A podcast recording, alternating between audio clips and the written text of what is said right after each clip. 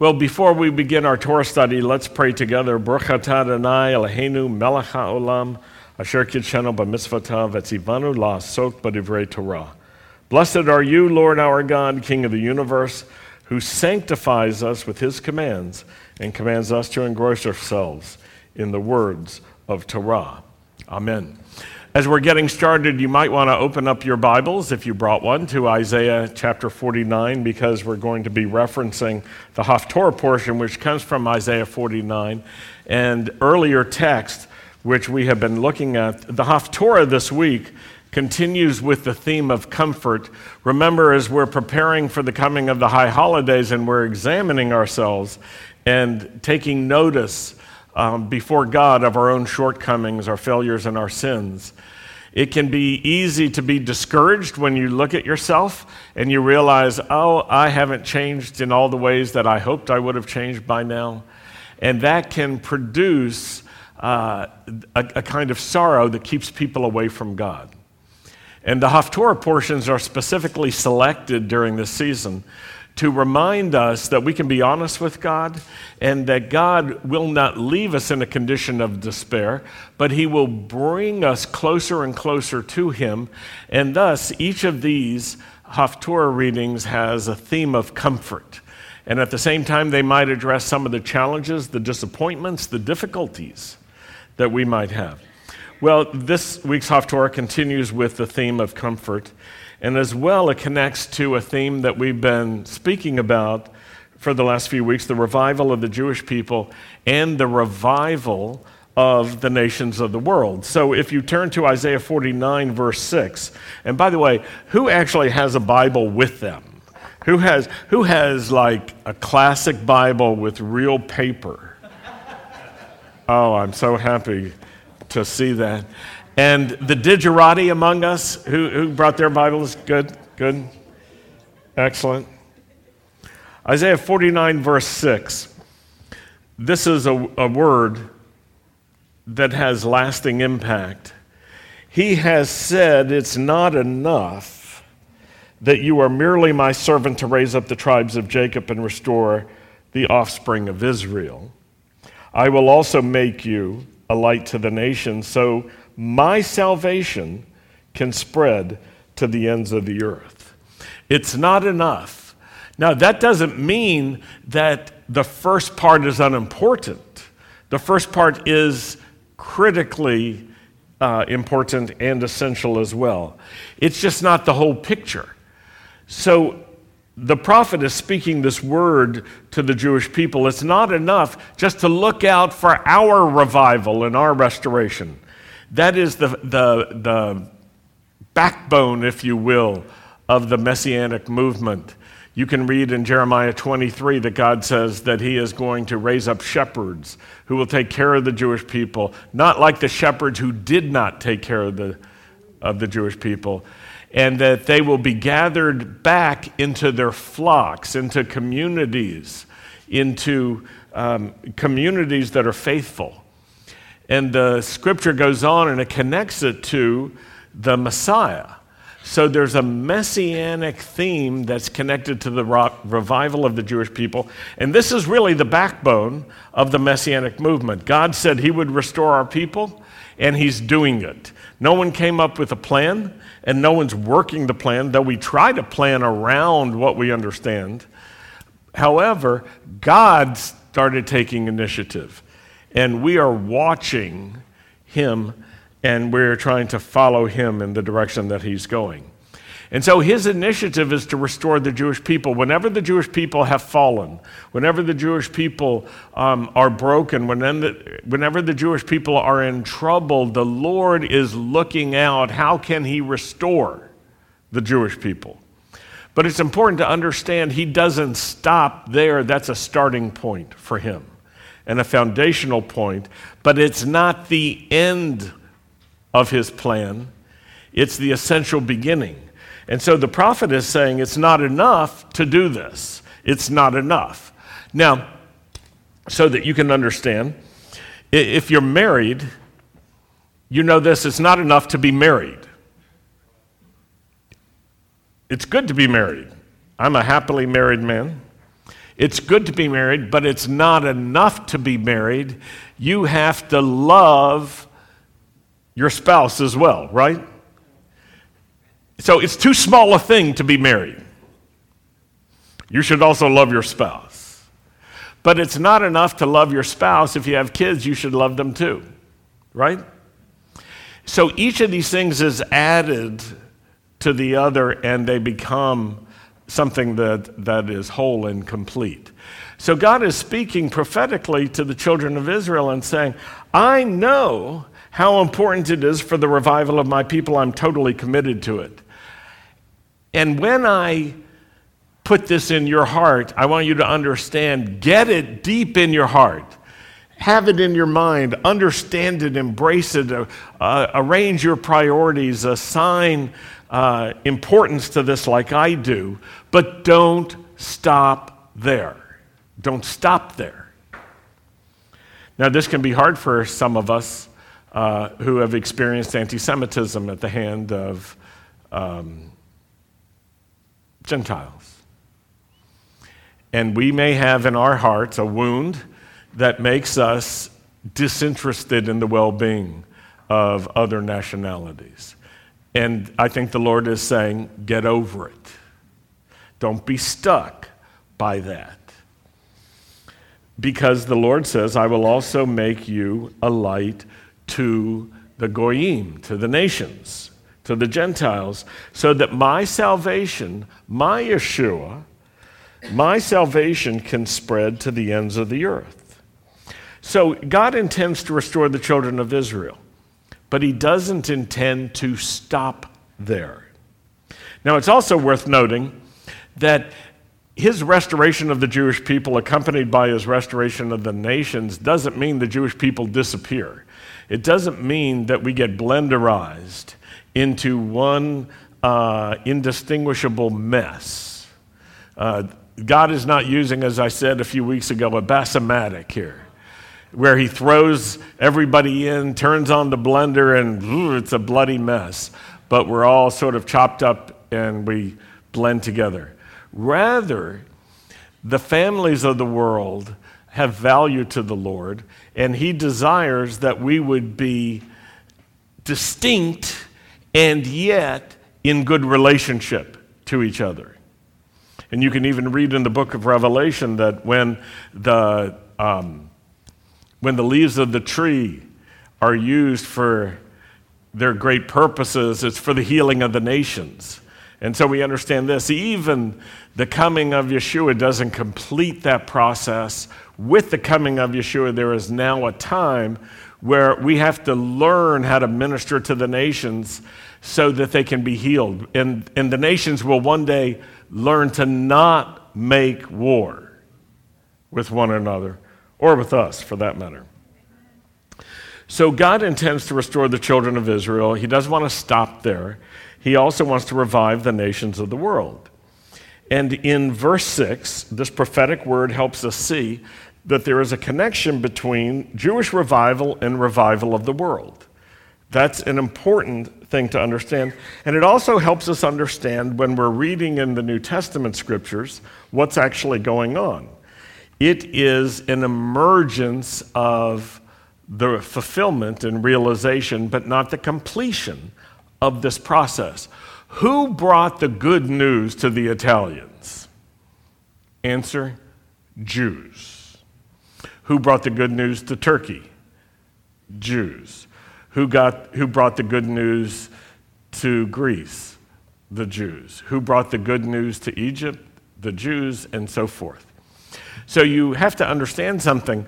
When, when Yeshua resurrects, ascends, returns to heaven, pours out his Holy Spirit, the Jewish apostles and the disciples of Yeshua continue in their Jewishness, but now they are extending the scope of their ministry in order to pay attention to what Isaiah is talking about.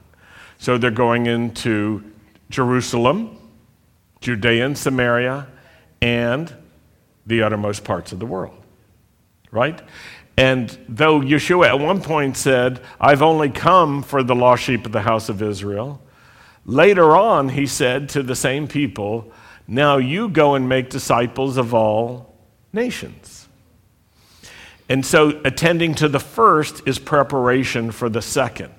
But in paying attention to the discipling of the nations and being a light to the nations, we do not give up, we do not make secondary, we do not lower the priority of the revival of the Jewish people, we add to it. And we'll look in this week's Torah portion how important it is for these two to be functioning uh, and the mutual dependence they have. So, this passage is not only about revival, but it's also about who's doing what. It's directed to those among Jew- the Jewish people who are stirred and called to be part of the spiritual revival of the Jewish people. And these same people are called to be part of the spiritual revival of other ethnic groups and nationalities. Our Messianic synagogue is a reflection of this. We're an adumbration, if you like that word from last week, an advance indication of what God wants to do on behalf of the Jewish people and the whole world. And when you see the full scope of our congregation, you look at the diverse ethnicity, but you also look at the, the strong number of Jews and Jewish families in our congregation, then you, then you can see something that what God wants to do is not obliterate our distinctions, but unite us together in a way uh, that makes us whole.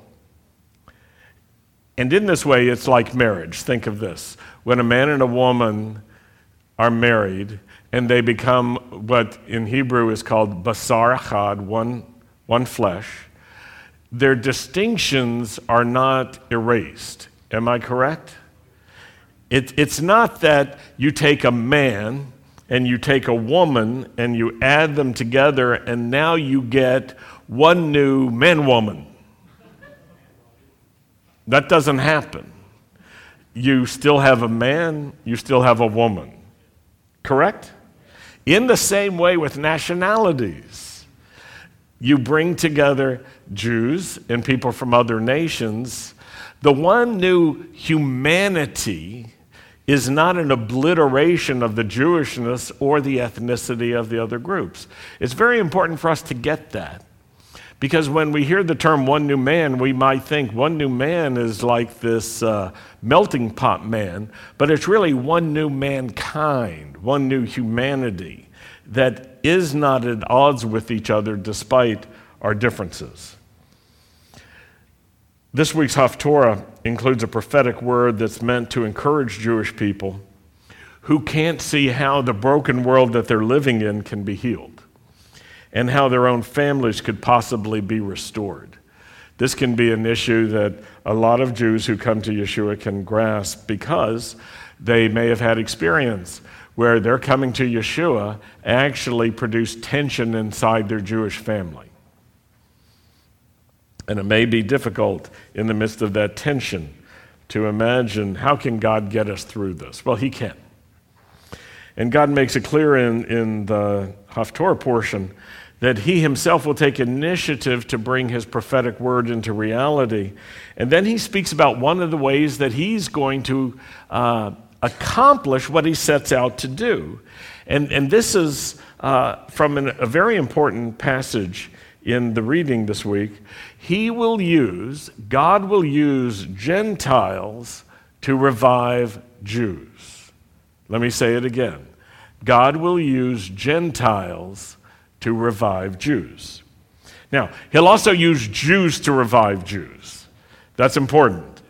Very important. Because there are some people who think the only way Jews will be saved uh, in Messiah is if they stop being Jewish and they are revived through Gentiles who help them be, get over their Jewishness. No, that's not correct. God uses Jews to revive Jews. He also uses Jews to revive Gentiles. That's Isaiah 49. And he will use Gentiles to revive Jews. So the prophetic word that we're going to read is actually from a, a passage that is being read all over uh, all over the Jewish world, in, in traditional synagogues everywhere this weekend. So it's not particularly uh, messianic, it's like a universal word for all the Jewish people. Now, here's the word it's in Isaiah 49, verses 22 and 23.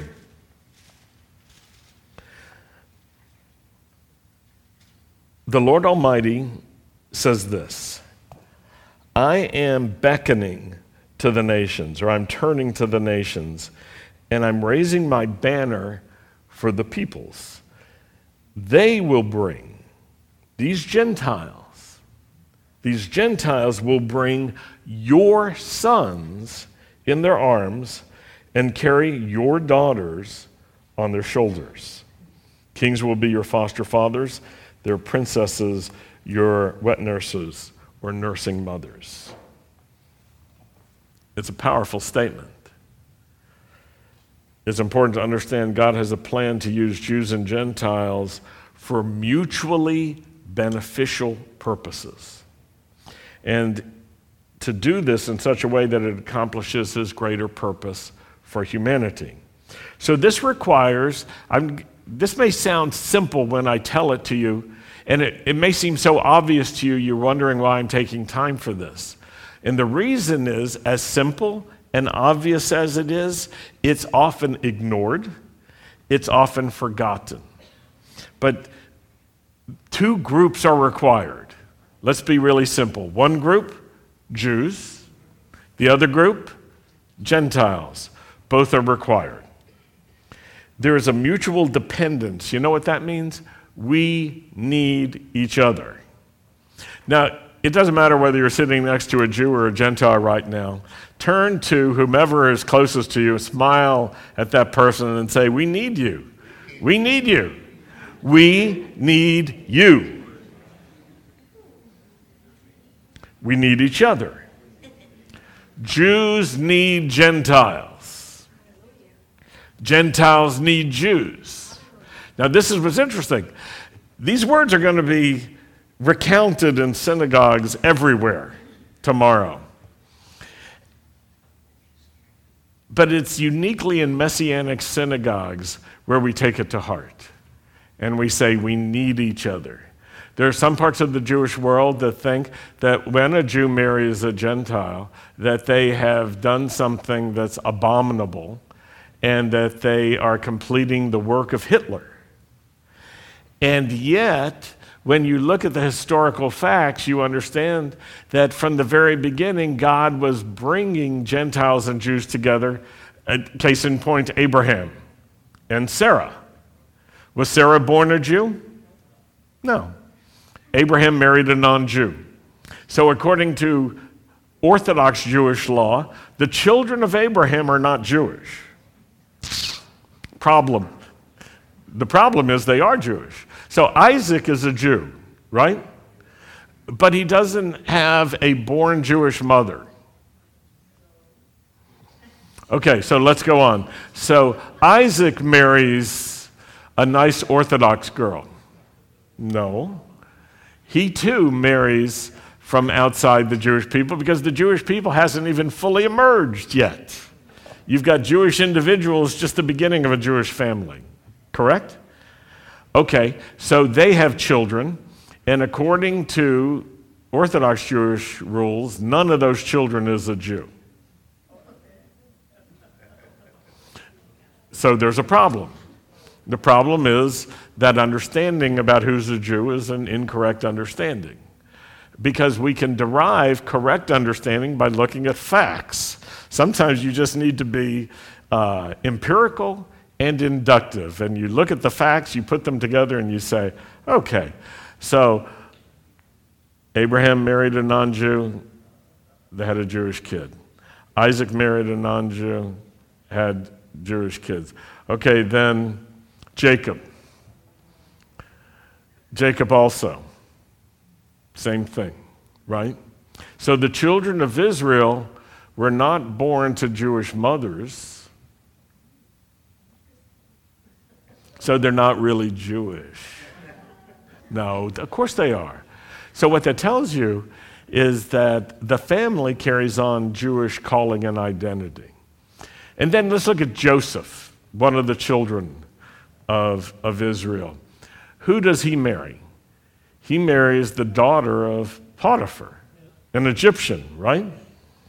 Um, an idol worshiper.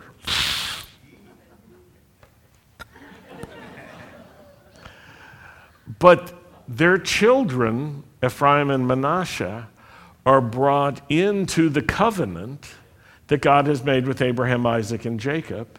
And they are given the status of firstborn son, in a sense, taking the spiritual responsibilities that Reuben failed at, they take on. It's interesting. Fast forward, Moses. Moses is learning his lesson from ancient history. He needs a good Jewish girl. Who does he marry? Zipporah. Zipporah is black. And Moses' siblings make a stink about it at one point. Do you remember, though, the Lord was upset with Moses because he did not give Brit Milah to his son? The Lord was upset so upset that Moses was on the verge of losing his life. That's how upset. Serious issue in God's eyes. And Moses just can't see fit to do Brit Milah for his own son. Who does Brit Milah? Zipporah, the black non Jew. Wow. Oh, yeah, yeah. You know, we've got a mess in our hands or we have a reality. Now, here's, here's the way to understand it. These examples are adumbrations, they are advanced indications of where God's heading. You see, there are people who are not born Jewish, but are called by God and have a heart that responds to this call to build up the children of Israel. And God plans to use them. They're not called to pull the children of Israel away from God, but to God and such people we're, we're talking about. So, God has a plan that requires Jews and Gentiles, and we need each other. Jews need Gentiles, Gentiles need Jews. It reminds me of an experience we had when we were growing up. My little sister, Rona at the time, I think she was about five years old, she was a sensitive little girl. She went to uh, visit a schoolmate for the first time. And uh, Rona just, I guess, didn't have an edit filter on at the time. And so she said to her friend, who she knew was not Jewish, she said, Do you like Jews? And the girl said, I hate Jews. And poor Rona was in shock. This little five year old, you know, wanted to start crying and come home. But fortunately, she didn't leave because the other little girl finished her thought. She said, I hate Jews. I hate orange Jews. I hate tomato Jews.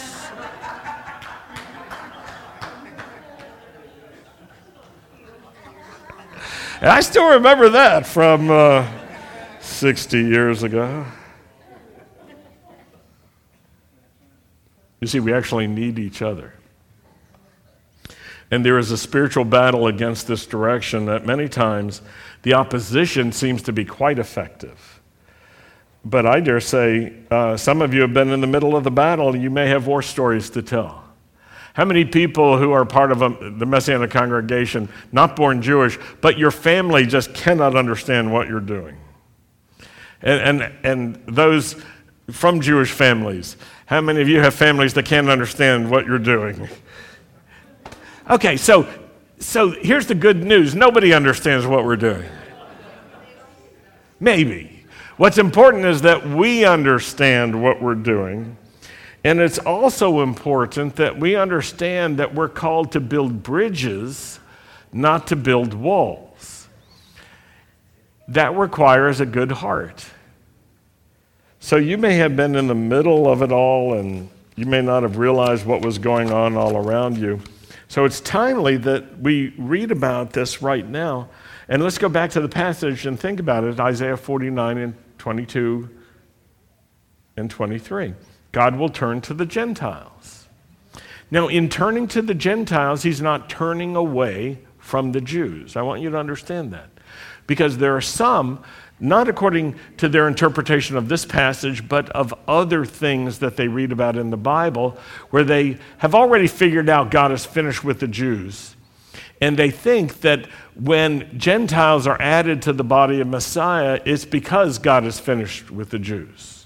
And Jews are pushed away, and Jews are unnecessary, and Jews are just meant to assimilate into whatever the dominant Gentile Christian culture is. But that is not what this passage says.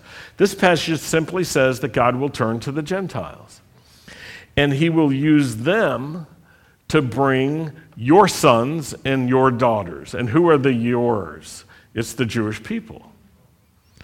To bring your sons and daughters back to their God and back to their people. Now, the challenge that's expressed in Isaiah 49, verses 22 and 23, it's an important challenge.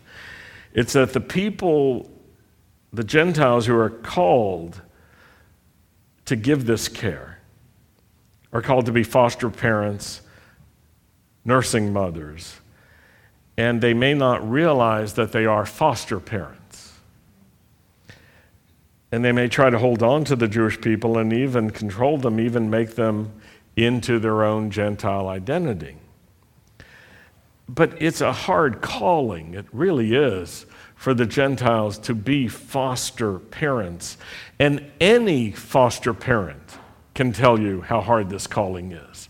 Anyone who has uh, taken the responsibility to love someone else's child as if that child were their own, uh, and then has to deal with the fact that there are parents and may have to return the children to the parents or recognize the parents.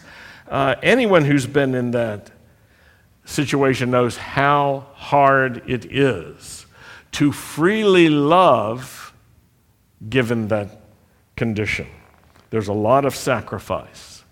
There's a lot of heartache, but there's great reward.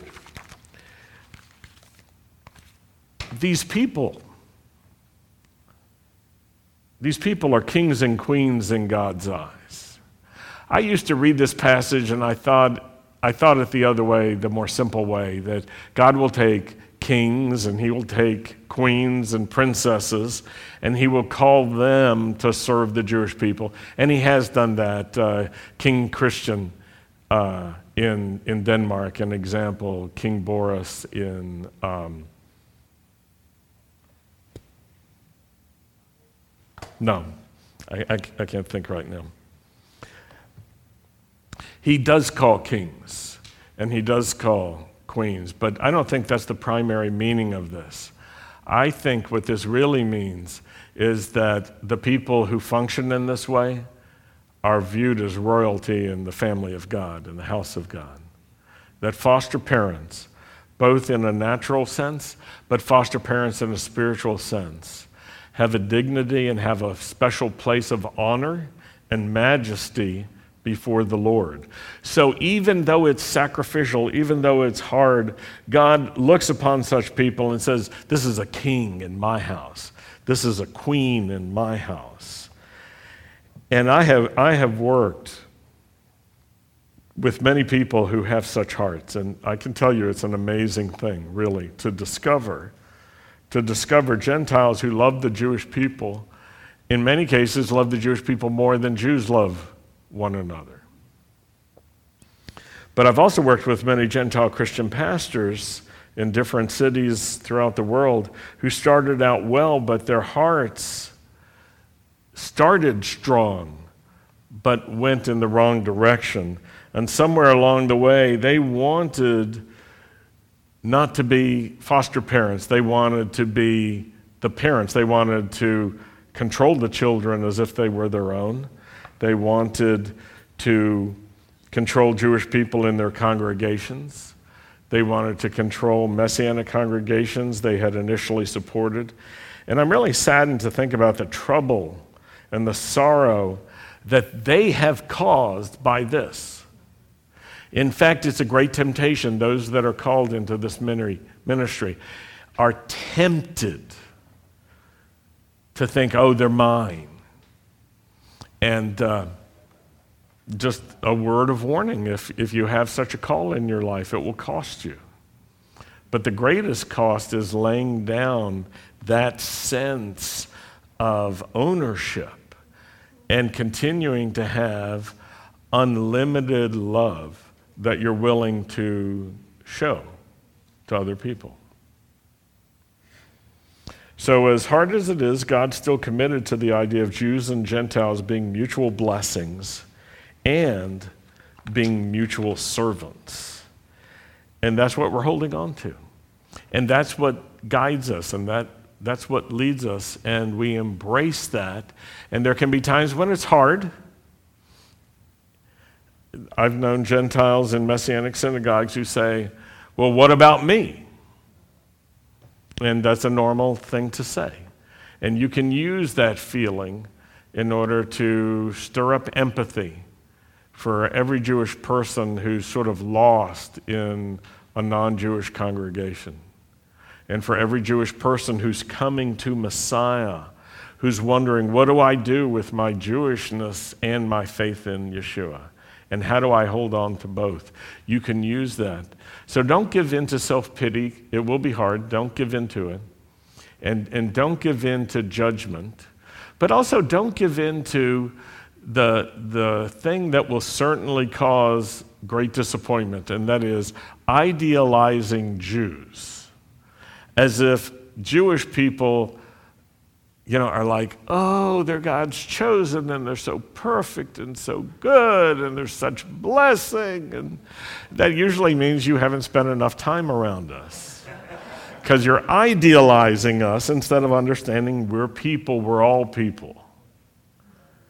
And uh, if you can put aside the idealization, then you can actually relate to each other without that and it will protect you because when you put someone on a pedestal, there's only one place for them, and that's down because people fall off pedestals.